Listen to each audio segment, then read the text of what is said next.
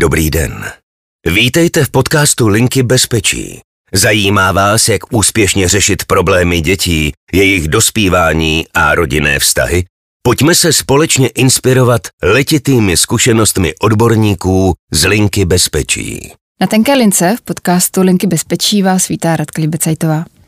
Dnešním hostem je Lucie Bukovská, psycholožka, krizová interventka rodičovské linky a také psychoterapeutka. A společným tématem našeho povídání dnes bude stud. Ahoj, Lucko. Ahoj, Radko. Všichni ho známe, všichni se občas stydíme, provází nejrůznější situace, ovlivňuje také naše chování, u kterého nám není tak docela příjemně většinou. Eh, co ten stud ale vlastně je, jak když jsem si to hledala, tak, mm-hmm. tak uh, jsem našla spoustu informací, ale že by to byl pocit, emoce, to tam úplně nebylo. Jo, tak uh, co je stud? Hmm, hmm. Hezky jsi to teď načala, jo. Stud je psychický jev, ani, ani nevím, jak to, jak to obecněji nazvat, ale ono vlastně opravdu nespadá do kategorie emocí, On je něco vývojově staršího. Je to něco, co nám vzniká v neokortexu, v mozkový kůře a takové jako prepočitky tady téhle záležitosti se nám tam vlastně formují už během toho, když jsme v říše u mámy. Hmm, v prenatálním hmm, období. Hmm, hmm, přesně.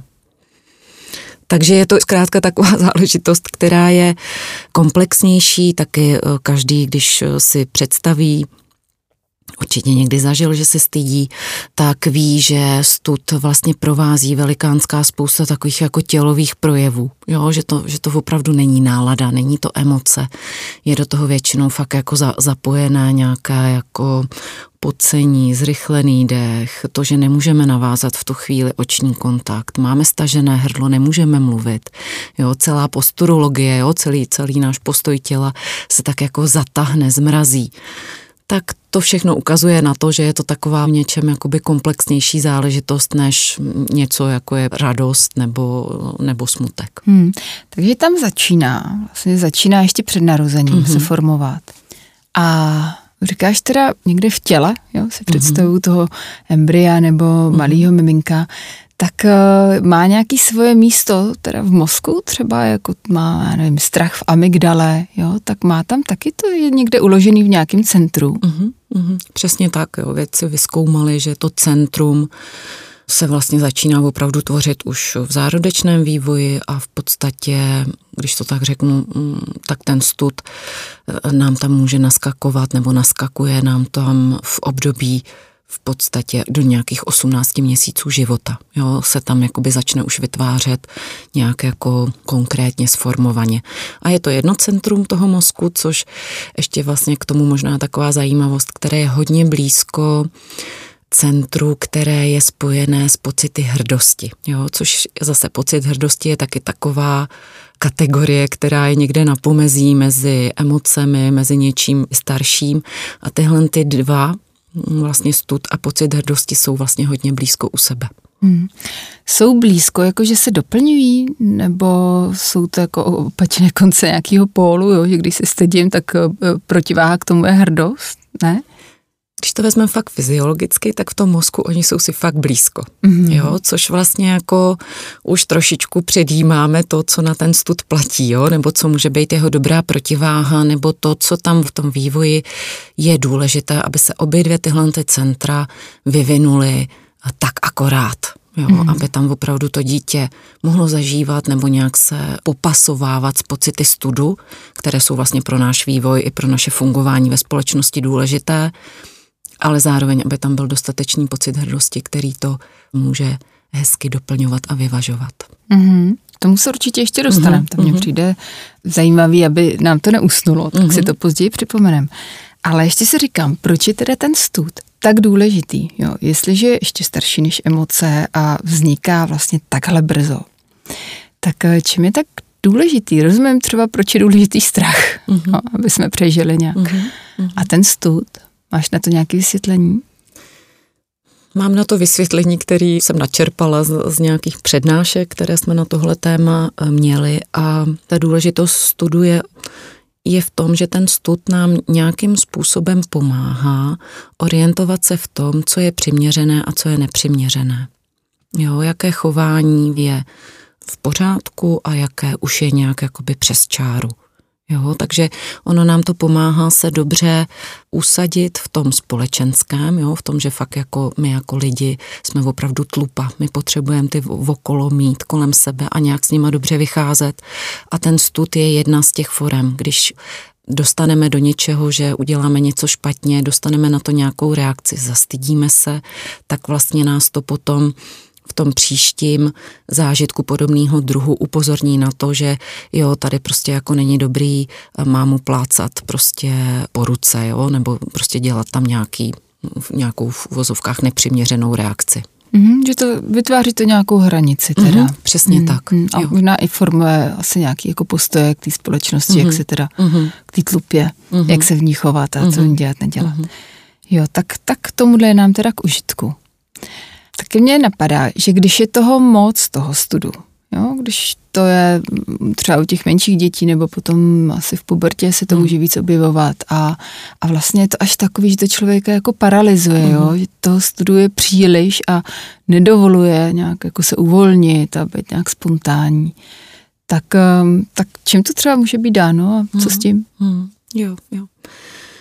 Jak už jsem vlastně říkala před chviličku, jo, ono to opravdu může být eh, založené už někdy v tom prenatálním vývoji, kdy opravdu se nám může stát Stává se to, jo, že prostě ženy přichází do jiného stavu neočekávaně, úplně se na to miminko netěší, jo, nějak tam potřebují překonávat nějaké překážky, tak tohle všechno už se tam propisuje, jo, že už ten zárodek nějakým způsobem začne být citlivý na to, jestli on je v pořádku, jestli s ním není něco špatně. A pak v tom vývoji, když to miminko je malé, pak se začne hýbat, začne právě dělat věci, eh, za které ty rodiče nějakým způsobem ho hubují, nebo říkají mu, hele, tohle ne, takhle to nebude, tak to tam se může tak jako navíjet, jako taková jako sněhová koule, že se to nabaluje. A když je tam toho moc, když třeba od těch rodičů opravdu v těchto těch eh, jako situacích dostává hodně vyhubováno nebo je pak ponecháno samotné v tom, jako že třeba něco rozlilo a je tam opravdu jako nějaká jako vošklivá reakce a to dítě pak zůstává samotné, tak ono si to samozřejmě spojí i s tím, udělal jsem něco špatného, opouštějí mě ty milovaný lidi, stávám se bezbraným, stávám se bezceným a tam už se to všechno začne takhle hodně nabalovat a pak i zase dojde do školy, tam zase něco se stane, jo, a když člověk s takovýmhle jako už, eh, jak bych řekla, základem tady proto se pak potká s nějakým jako dalším nepochopením nebo nějakou velkou kritikou, tak ho to může čím dál tím víc a víc blokovat v tom, aby nějak se projevil tak, jak potřebuje, aby, aby nějak měl tu důvěru v to, že může nějak ukázat, jaký je, aniž by za to byl trestaný. Mm, mm to si říkám, že to je jako těžký vlastně, mm, jako mm, jak to dělat jako mm, rodič, jo, protože mm. víme, že je k užitku, jo, že teda chcem uh, nějak pěstovat i ten jev mm-hmm, studu, mm-hmm. aby sloužil mm-hmm. jo, mhm. nějak jako dobře pro tvoření těch vztahů a postojů a těch hranic a zároveň teda to udělat nějak tak, aby, aby toho nebylo moc, Mm-hmm. Jak by to šlo? To jde docela snadno.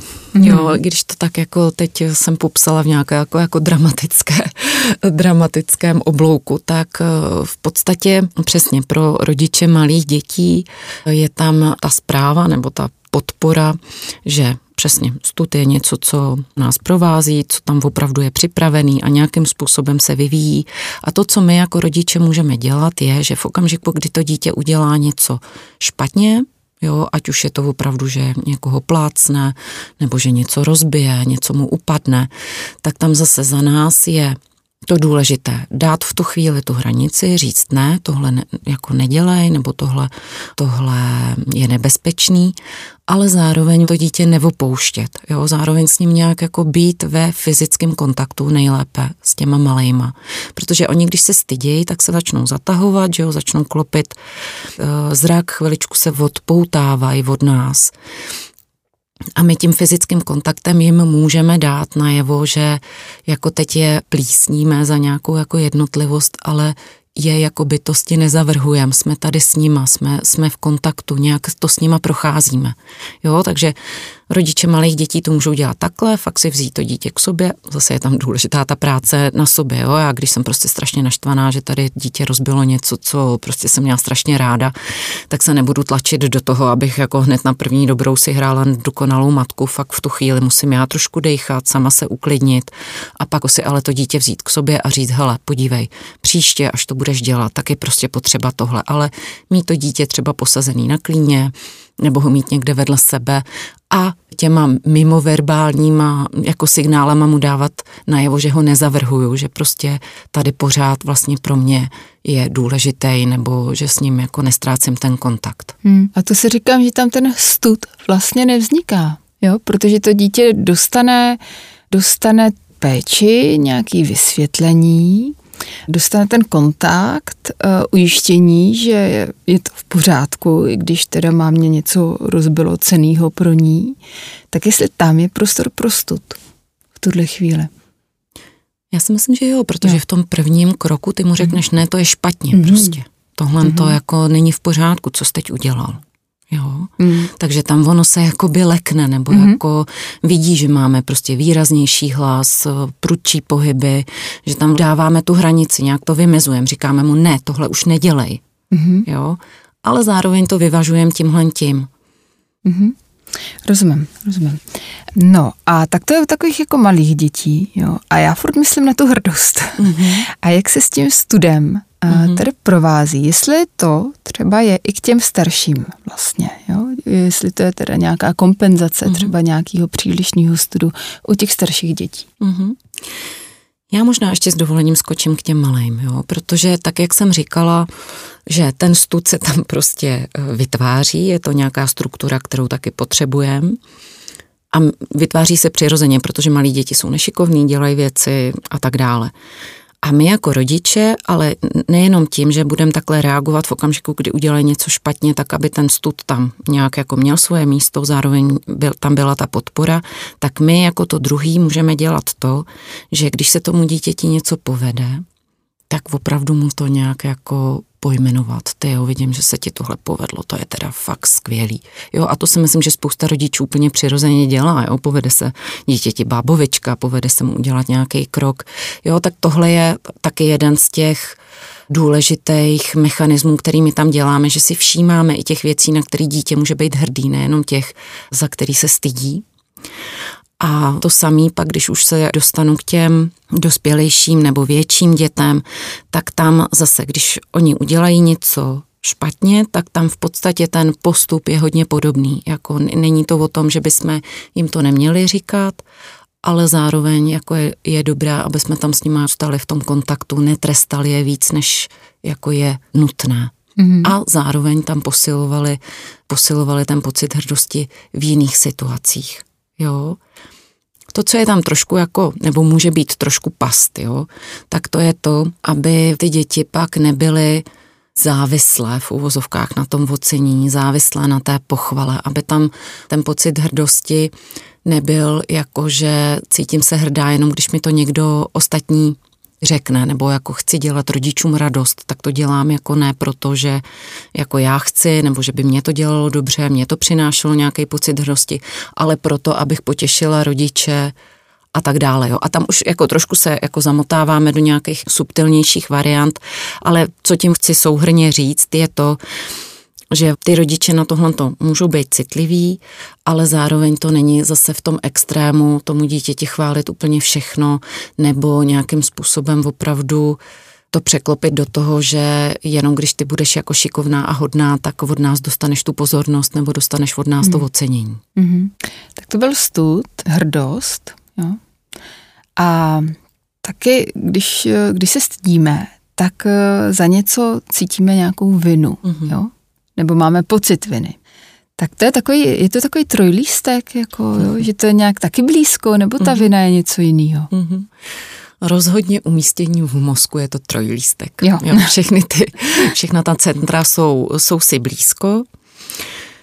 Stud je takový jako bazálnější a ty pocity viny eh, se nám vlastně formují v období plus minus 24 měsíců věku. Jo, to jsou ty dva roky a to je přesně, kdy ty děti už vlastně dobře rozumí řeči, dobře se pohybují, je to taky takové to období vzdoru, období vymezování se a k tomu právě patří tyhle ty pocity viny, které tam v tomhle období vznikají a které pak eh, nějak jako nejvíce usazují kolem čtvrtého, pátého roku. Ten rozdíl mezi studem a pocity viny je v tom, že ty pocity viny jsou v uvozovkách sofistikovanější. Oni jsou víc vázané na ty druhé. Jo, my máme pocit viny vzhledem k někomu, jo, že jsme někomu neudělali dobře, někomu jsme nedali dost, něco jsme, jo, je tam ta provázanost s tím okolím a tak jako stud je, že když se stydíme, trošku jako zamrznem, jsme vlastně sami tak jako se sebou, nemůžeme se pohnout, tak naopak ten pocit viny nás jako žene k nějaký aktivitě, udobřit si to, nějak to narovnat, ustoupit, udělat tam nějaký jako krok. A v tomhle tom se ty děti nějak musí zorientovat, vědět taky, že prostě nějaká jejich iniciativa může přinést to, že to tomu druhému jakoby neudělá dobře. A to opravdu i patří k tomu vývojovému období, zase podle Eriksna, kdo by se chtěl podívat na osm věků člověka, zajímavá teorie, tak to období mezi čtvrtým pátým rokem má tohle téma. Jo? Je to nějaká iniciativa versus pocity viny. Jo, že ty mhm. děti mají spoustu super nápadíčků, které ale někdy nejsou úplně jako fajn. A zase, když to už vztahnu eh, k těm rodičům, tak je to tak, že ty rodiče by tu iniciativu měli vidět, měli by ji cenit. Zase tam trošku hmm. brnkáme o, to, o tu hrdost, o, to, o, tu, hmm. o ten pocit jako satisfakce, jako že něco, fakt mám dobrý nápad, ale zároveň, když ten nápad není dobrý, tak ho jako komentovat způsobem, který ty děti jako nehází do té viny nějak příliš hluboko. To je vývojové uh-huh. krize vlastně, uh-huh. jo? Uh-huh. fáze. Přesně, přesně. Co když jí neprojde? Jo? Co když ji nepřekoná ten, eh, to dítě, ten mladý člověk? Jak se to může projevovat v dospělosti? Když ji nepřekoná, když tam není nějaká rovnováha, tak zase ten Erikson říká, že pak se to tam s tím člověkem v úvozovkách tahne. Mm-hmm. Jo. A v tom výsledku tam opravdu může být, dovedu si představit jeden i druhý extrém. Jeden ten extrém je, že ten člověk nežije v úvozovkách svůj život, že tak, aby pořád balancoval tenhle ten svůj pocit viny, tak ostatním nadměrně vychází vstříc. Znova je to uh, spojené i s hranicemi. No, jo, že sebe. radši ustoupí, mm.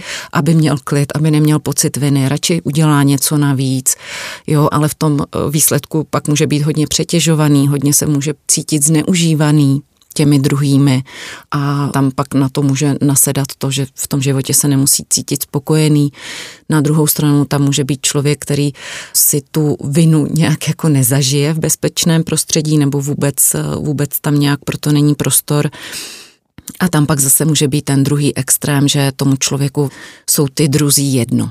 Mm-hmm. Jo, že nemá žádný, jako žádný pocit viny, že je tam mm. prostě jako já jsem důležitý, moje iniciativa je důležitá a to, co si o tom ostatní myslí, nebo to, co to s nima dělá, tak to je mi jedno. Mm-hmm. Mm bych ještě chtěla nějak zmínit, jak pracujeme na lince s mm-hmm. pocity viny, protože mi to přijde vlastně poměrně, nevím, jestli úplně jako snadný, mm-hmm. ale může to být docela návodný i pro posluchače. Mm-hmm. Tak jestli bys mohla nějak říct, jak se pracuje s vinou na lince. Když volá dítě, mm-hmm. říká, já jsem udělal tohle, za to můžu, mm-hmm. teď mě to hrozně štve, třeba ani nechci mm-hmm. domů nebo nechci do té mhm. školy. A jak se s tím pocitem viny pracuje v krizové intervenci? No, v krizové intervenci je to v něčem složitější, protože přesně je tam zamotaný možná stud, možná ten pocit viny, je tam velká aktivace tím, že se to zrovna stalo. Tak eh, v tom základu ten pocit viny je důležitý nějak oslovit, nějak to pojmenovat. Jo, říct, hele, já, já fakt slyším, že nějak se za to cítíš jako vinej, nebo že, že, tam, že si za to bereš zodpovědnost. A to, co je tam pro mě to nejdůležitější, je to tomu člověku nevyvracet v tom prvním kroku, nebrat mu to, jo, nějak to znova uznat, jo, říct, jo, hele, to si fakt dovedu představit, že to takhle můžeš mít, jo, a nějak to, co my tam taky můžeme udělat, zejména po tom telefonu, je u toho zůstat, nechat eh, toho volajícího, aby si to prohlídnul, co tam všechno zatím je, jo, a můžeme tam právě zažít nějaký stud, nějaký naštvání na sebe, nějaký strach, jo, a už jenom tím, že to takhle necháme proskoumat toho volajícího, trošku to rozpojit, jo, aby to nebyl ten jeden obrovský těžký balík té viny, ale aby viděli, že tam mají strach, že tam mají tohle, že tam mají tohle, tak už to jako dává tomu, kdo volá, takový jako větší prostor tomu rozumět, zorientovat se v tom a už to je taky ten krok k tomu, aby povolila ta vina. Hmm. A pak samozřejmě, když máme nazbírané pomocí mapování nějaká fakta z toho příběhu, která tam pak můžeme nabídnout, můžeme říct, hele, ty seš prostě dítě, ty tady tyhle ty věci nemůžeš vyřešit, protože to jsou věci, které jsou dospělých. Dospělí musí udělat ty kroky.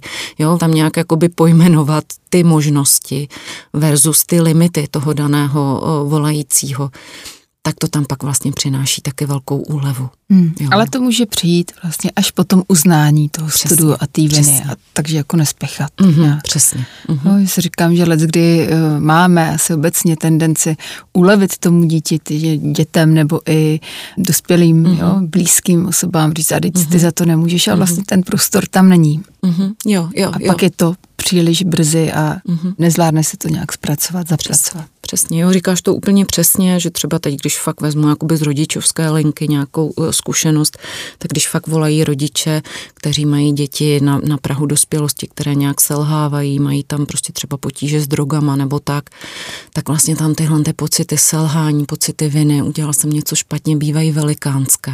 Jo. A nemá cenu to jako zaplácávat tím, jako že teď už máte skoro dospělého, teď už tím nic neuděláte. Ale je důležité to uznat a nějak vlastně tomu člověku nechat si jako ulevit tím, že to může projevit, může si to prohlídnout a pak je tam ta kapacita udělat nějaké ty další kroky. Mm-hmm. No, může být docela těžký s tím mm. zůstávat, jo? Přesně. Jako, že teda tu vinu mm. nesu nějakou. Mm, mm, přesně, přesně. A často je opravdu ten telefon dobrý prostředek, protože o tom nemůžou mluvit eh, ty lidi se svýma příbuznýma, někdy ani se svýma partnerama. Tady je dobré místo, kde je možné to tak jako pff, vypustit, podívat se na to, uznat a říct, jo, to, tohle tady takhle může být a co můžeme udělat dál. Hmm, děkuji za tu pěknou nabídku hmm, a hmm. reklamu, kterou si právě rodičovská lince udělala a víme, že se rodiče obrací s takovými hmm, dotazy hmm, na linku. Přesně tak. Víc už toho dneska nestihnu, mm-hmm. Lucko. Děkuji ti, že jsi přišla a přeji hezký den mm-hmm. tobě i posluchačům. Já moc děkuji za pozvání. Mějte se hezky. Ahoj. Každý den Linka bezpečí odbaví až 400 hovorů, ale dalších 500 kapacitně nepřijme. Zapojte se také mezi naše dárce a buďte oporou potřebným. linkabezpečí.cz Děkujeme vám.